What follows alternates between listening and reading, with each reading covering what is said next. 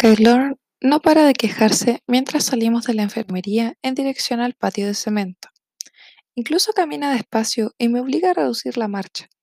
Intento ignorarlo, por el bien de Cal, por la causa, pero cuando oigo la palabra idiota por tercera vez, tengo que detenerme en seco.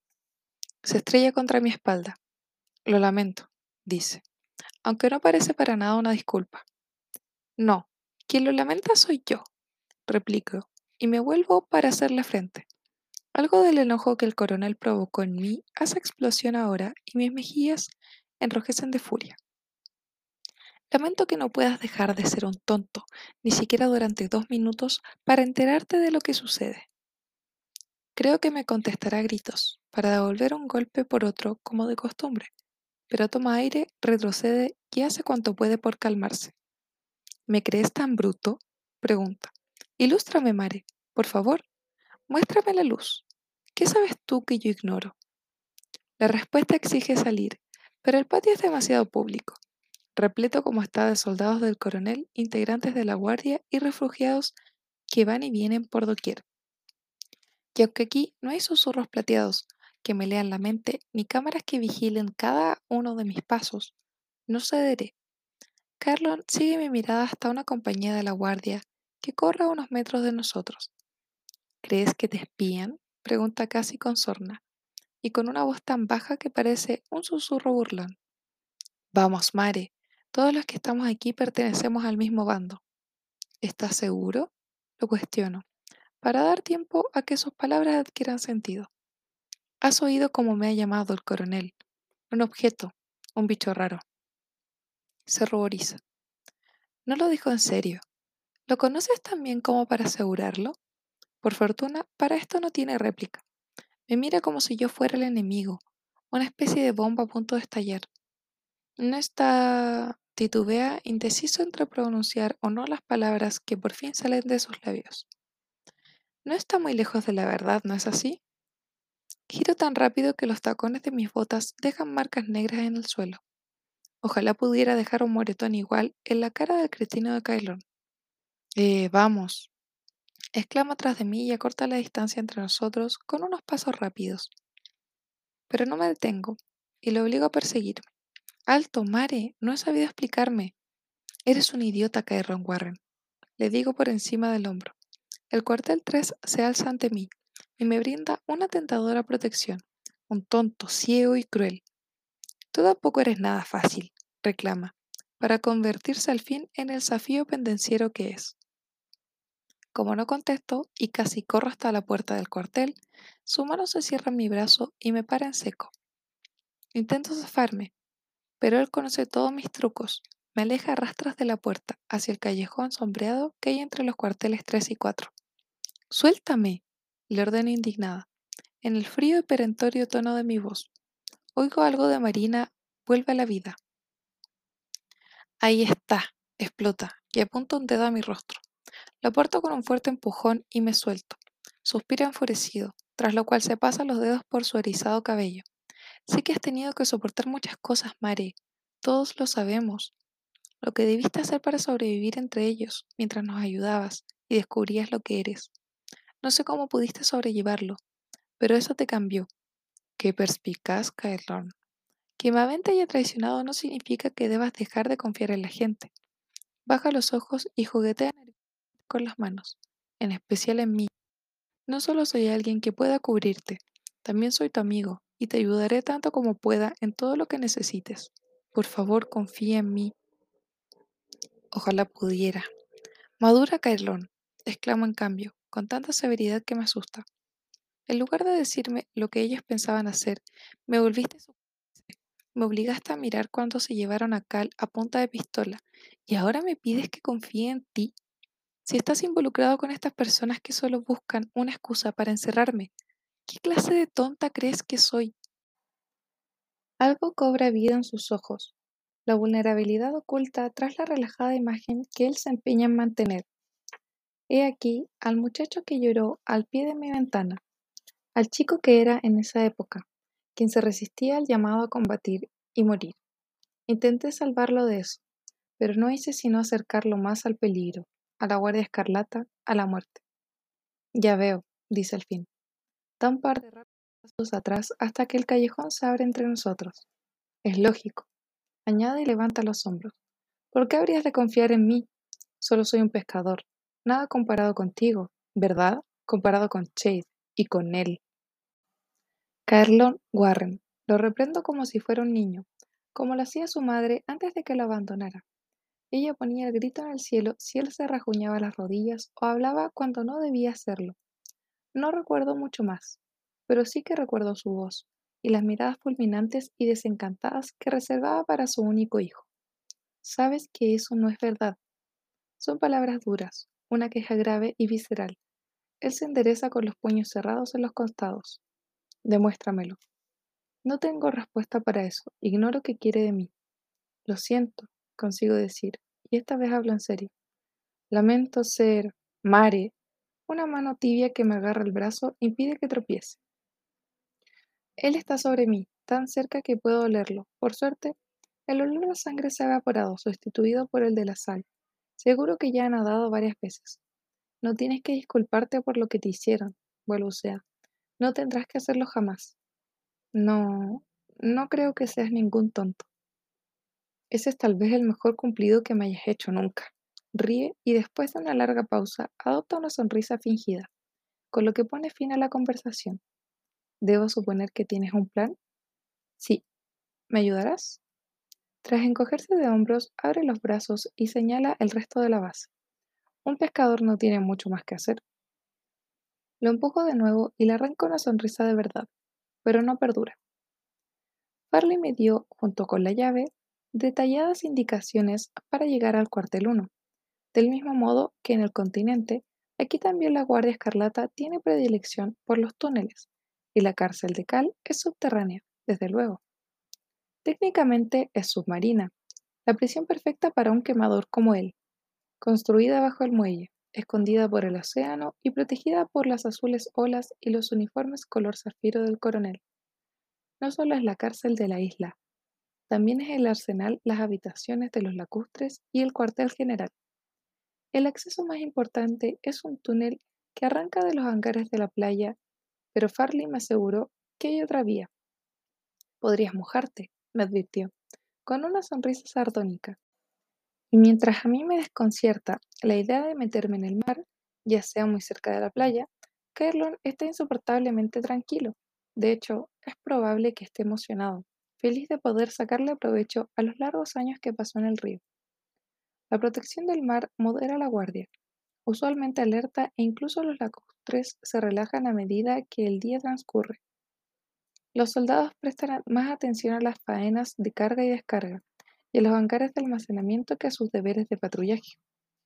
Los pocos que se mantienen en su puesto y que dan vueltas en el patio de cemento con las armas al hombro caminan lenta y holgadamente, y suelen detenerse a charlar entre sí. Los observo un largo rato mientras simulo escuchar lo que mamá o Guisa dicen durante sus labores. Ambas ordenan la ropa y las sábanas en pilas aparte, y vacían junto con otros refugiados una serie de cajas sin rotular. Se supone que debería ayudarles, pero es obvio que mi atención está en otra parte. Bri y Trami han vuelto con Chit a la enfermería, y papá está sentado cerca. No puede descargar nada, a lo cual da órdenes. No ha doblado ropa en su vida nunca. Él llama mi atención una o dos veces, pues repara en mis nerviosos dedos y miradas inquietas. Siempre parece saber en qué estoy metida, y hoy no es la excepción. Hasta se mueve con su silla para que yo pueda ver mejor el patio. Inclino la cabeza en su dirección y le doy las gracias en el silencio. Estos vigilantes me recuerdan a los plateados que enviaban a los pilares antes de que se promulgaran las medidas, antes de la celebración de la prueba de las reinas. Eran unos holgazanes y se mostraban satisfechos en mi pacífica aldea, donde era raro que hubiese insurrecciones. Qué equivocados estaban. Esos hombres y mujeres permanecían ciegos a mis robos, el mercado negro, Will Whistle y el lento avance de la Guardia Escarlata. Y estos vigilantes también son ciegos, a mi favor. No perciben que los observo, como no lo hace Caerlón tampoco, quien se aproxima con una bandeja con un guiso de pescado. Mi familia come con gratitud, guisa más que nadie. Se ensortija el cabello cuando Caerlón se distrae, para ondularlo sobre su hombro en una cascada de granate rubí. ¿Pescado fresco? Pregunta mientras señala el tazón. Él arruga la nariz y finge una mueca ante aquellas plastas grises de pescado. No lo atrapé yo, Guy. El pequeño culi jamás habría vendido esto, salvo a las ratas, quizá. Reímos juntos, aunque lo hago por mero hábito. Medio segundo más tarde, por una vez, quizá se muestra menos refinada que yo y ríe con ganas. Feliz. Antes envidiaba sus perfectos y estudiados modales. Ahora quisiera no ser tan correcta y librarme de mi forzada cortesía con igual facilidad que ella. Mientras tragamos el almuerzo a duras penas, papá vacía su plato en el suelo cuando cree que no lo veo. No es de sorprender que esté tan delgado. Antes de que pueda regañarlo, o peor todavía, de que mamá pueda hacerlo, desliza una mano por una manta, como para sentir la tela. Estas las hacen en las tierras bajas. Son de algodón nuevo y muy caras. Masculla cuando se da cuenta de que estoy junto a él. Incluso en la corte plateada se estimaba que el algodón de las tierras bajas era muy fino, una alternativa común a la seda, que se reservaba los uniformes de los agentes de seguridad, centinelas y militares de alto rango. Recuerdo que Lucas lo usó hasta su muerte. Ahora reparo en que no lo vi nunca vestido de civil, ni siquiera puedo imaginarlo ataviado de ese modo, y su cara se desdibuja ya. Han pasado apenas unos días y empiezo a olvidar a un hombre cuya muerte he provocado yo. ¿Habrán sido robadas? Pregunto en voz alta al tiempo que paso una mano sobre la manta, solo para distraerme. Papá continúa con su investigación y desliza los dedos por el costado de una caja, compuesta por anchos y sólidos tablones a los que se les pintó de blanco en fecha reciente. La única marca distintiva en ellos es un triángulo verde oscuro, más pequeño que mi mano, estampado en la esquina. ¿Qué significa eso? No lo sé. Tal vez sean regaladas, contesta papá. No hace falta que me diga nada más para que yo sepa que pensamos lo mismo. Si hay lacustres con nosotros aquí, en esta isla, es posible que la Guardia Escarlata tenga también amigos en otras partes, en diferentes naciones y reinos. Parecemos débiles porque queremos. Con un sigilo que desconocía de él, papá me coge de la mano veloz y calladamente. Cuídate, mi niña. Aunque él teme, yo siento esperanza. La Guardia Escarlata tiene raíces más profundas que las que conozco, que las que cualquier plateado podría imaginar.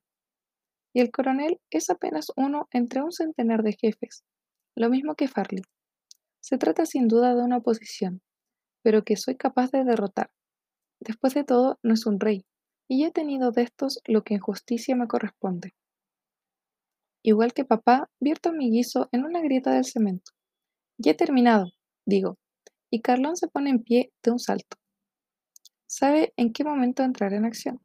Iremos a visitar a Chade, o al menos eso es lo que anunciamos públicamente, por el bien de quienes están cerca. Mi familia sabe que no es así, incluso mamá.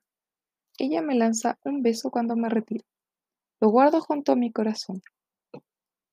Tan pronto como me subo el cuello, me convierto en un refugiado más, y Carlón es un auténtico don nadie. Los soldados no nos prestan atención. Cruzar el patio de cemento lejos del puerto y la playa es sencillo. Basta conseguir la gruesa línea blanca. A la luz del mediodía veo que el cemento se extiende hacia unas colinas poco empinadas, lo que le otorga la marcada apariencia de un camino amplio que no conduce a parte alguna.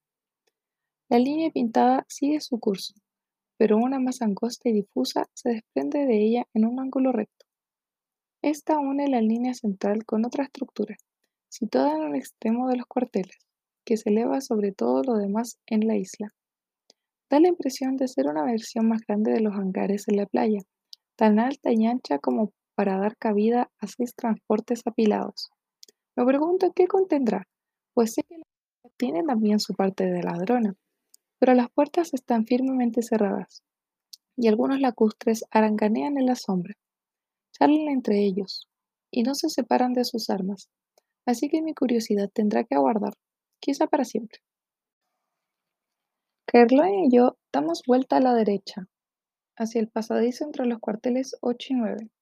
Sus altas ventanas se ven oscuras y abandonadas.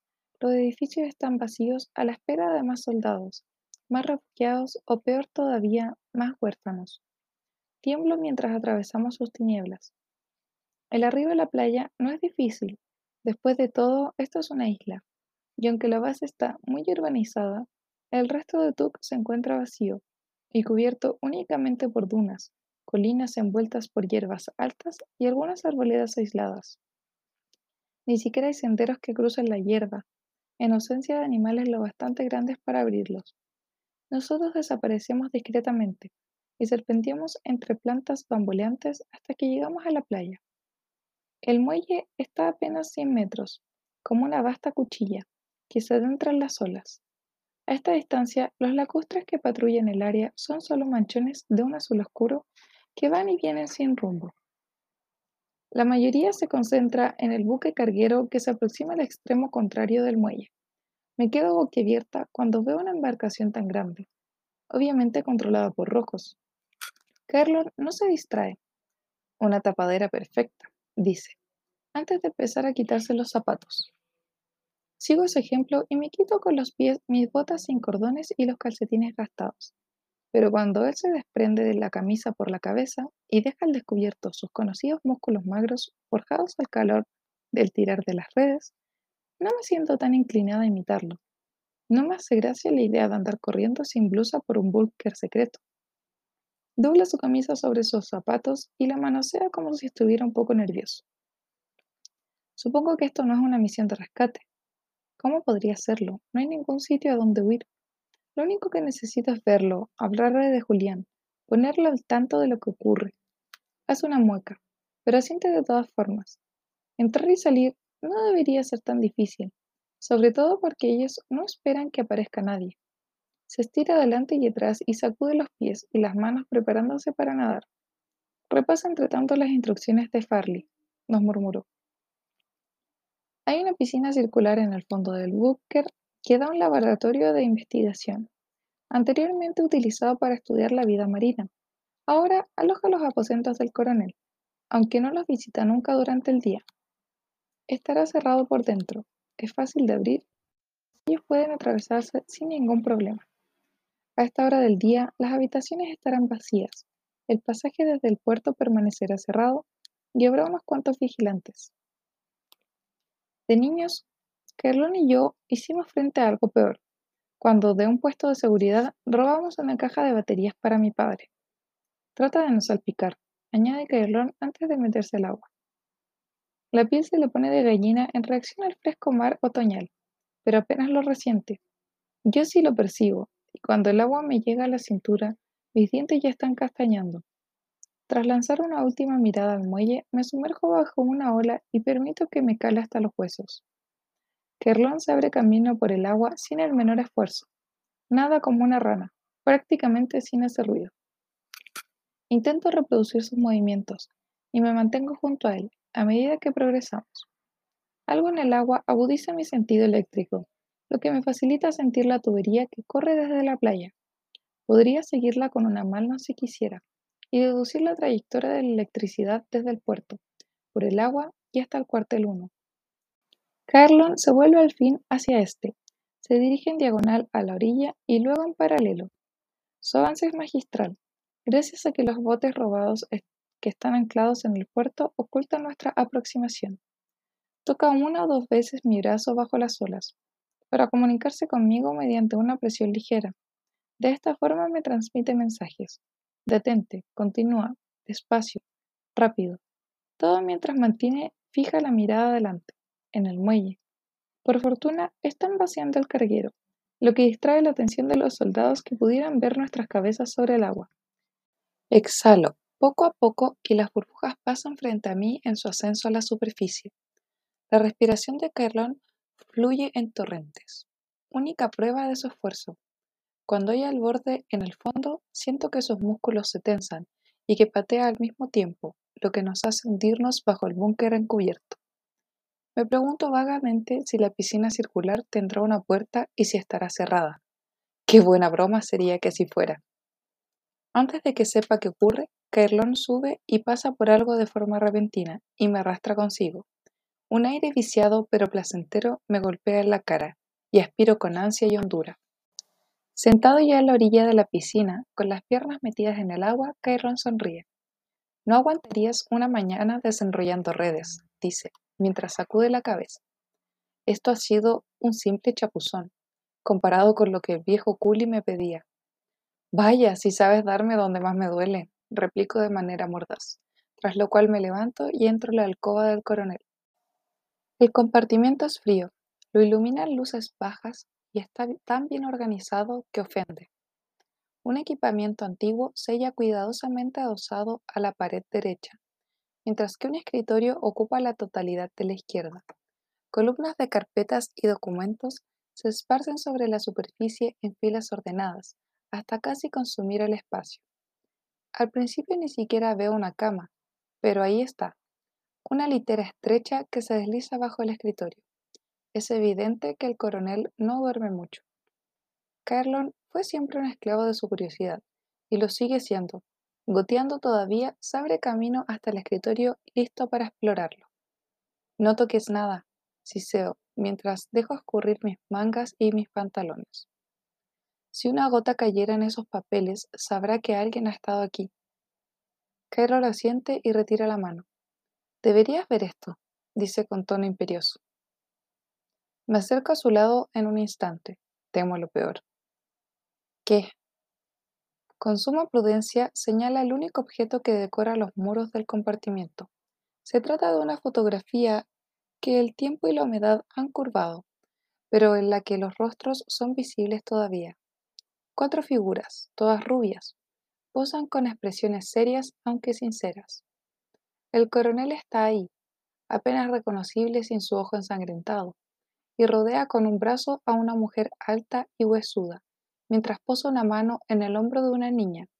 Ambas visten ropa manchada de tierra, lo que les da un aire de agricultoras, pero las cadenas de oro en su cuello dicen otra cosa. Sin hacer ruido, saco la cadena de oro de mi bolsillo y comparo el fino metal con los collares de la foto. Pese a la llave dispareja que cuelga del extremo, son idénticos. Carlon coge suavemente la llave de mi mano, como si cavilara en el posible significado de esto. La cuarta figura lo explica todo.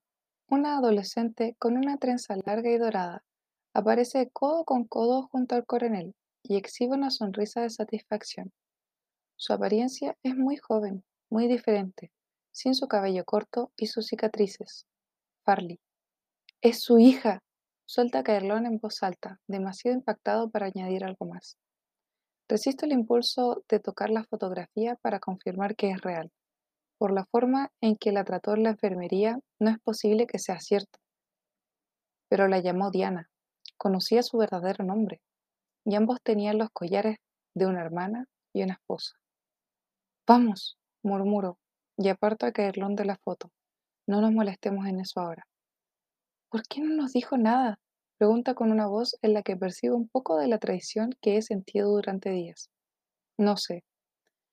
No me separo de él mientras nos dirigimos a la puerta del compartimiento. Bajad las escaleras a la izquierda, seguid por la derecha en el descansillo y dad la vuelta a la izquierda otra vez.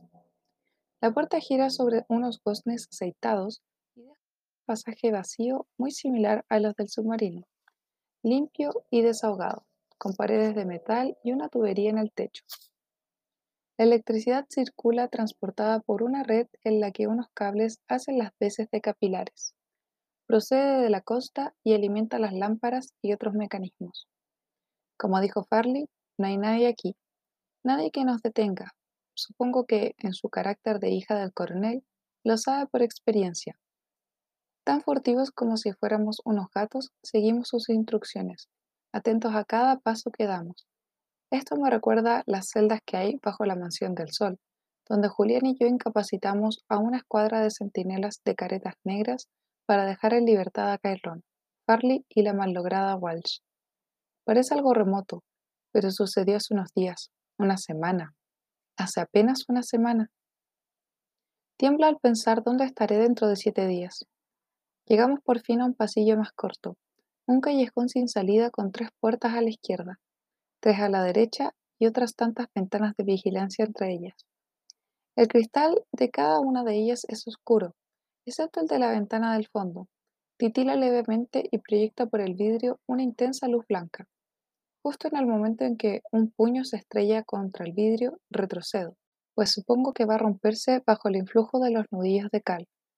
Pero la ventana se mantiene firme y deja oír un rumor apagado con cada estruendo de los golpes del príncipe, al tiempo que muestra solamente unas manchas de sangre plateada. Sin duda me he oído llegar y piensa que soy uno de ellos. Cuando me coloco frente a la ventana, él se paraliza, con un puño cerrado y sangrante dispuesto a atacar. Su pulsera flamígera resbala por su gruesa muñeca, donde gira aún por el efecto del impulso. Esto es un consuelo al menos. Al ignorar lo que es, no lo despojaron de su principal arma. Pero, ¿por qué sigue preso?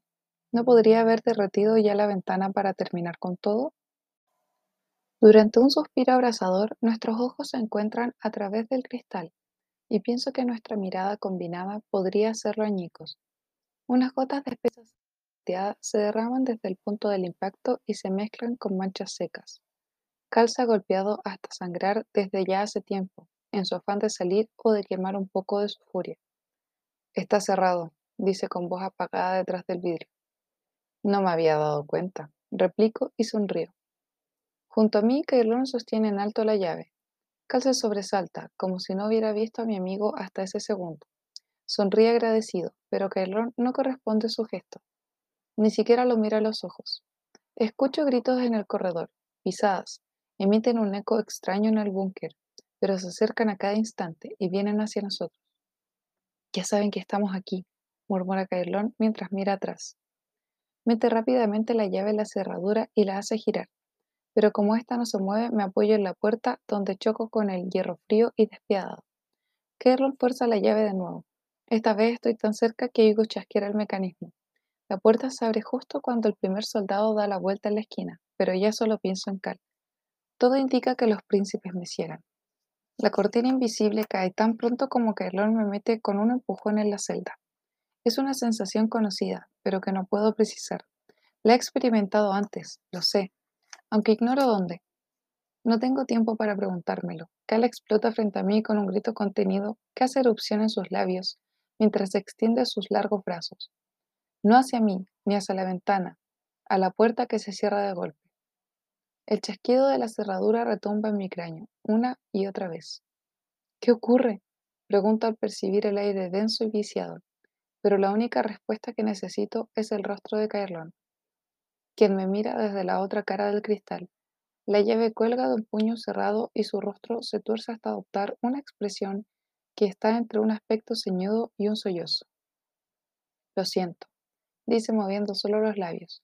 Y en ese momento el primer soldado lacustre aparece en la ventana. Le siguen otros más, quienes flanquean al coronel. La sonrisa de satisfacción de este es igual a la que su hija mostró en la fotografía, y caigo en la cuenta de lo que ha sucedido. El coronel tiene incluso el descaro de reír. Cal se arroja en vano contra la puerta, donde su hombro hace impacto con el hierro sólido. Suelta insultos en medio de su dolor, Maldice a Caerlón, a mí, este lugar, a sí mismo.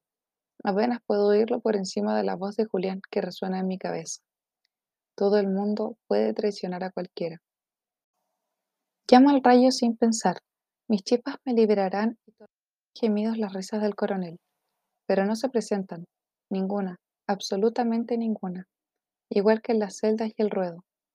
Roca silente, dice Cal, mientras se recuesta pesadamente en la puerta, Señala con un puño ensangrentado las esquinas traseras del suelo y el techo. Tienen roca silente. Para debilitarte, para volverte como ellos. Ahora es a mí a quien le toca azotar los puños contra la ventana, como si golpease la cabeza de Cairrón. Pero lo que rompo es vidrio, no carne, y solamente oigo resquebrajarse mis nudillos, no su maldito cráneo. Pesa la pared que se eleva entre nosotros, él da un paso atrás. Apenas puede mirarme, Tiembla cuando el coronel pone una mano en su hombro y le susurra algo al oído. Se limita a observar mientras lanzo un indescifrable rugido de frustración, y mi sangre se une a la de cal en el vidrio. El rojo se funde con el plateado hasta convertirse en un color más oscuro.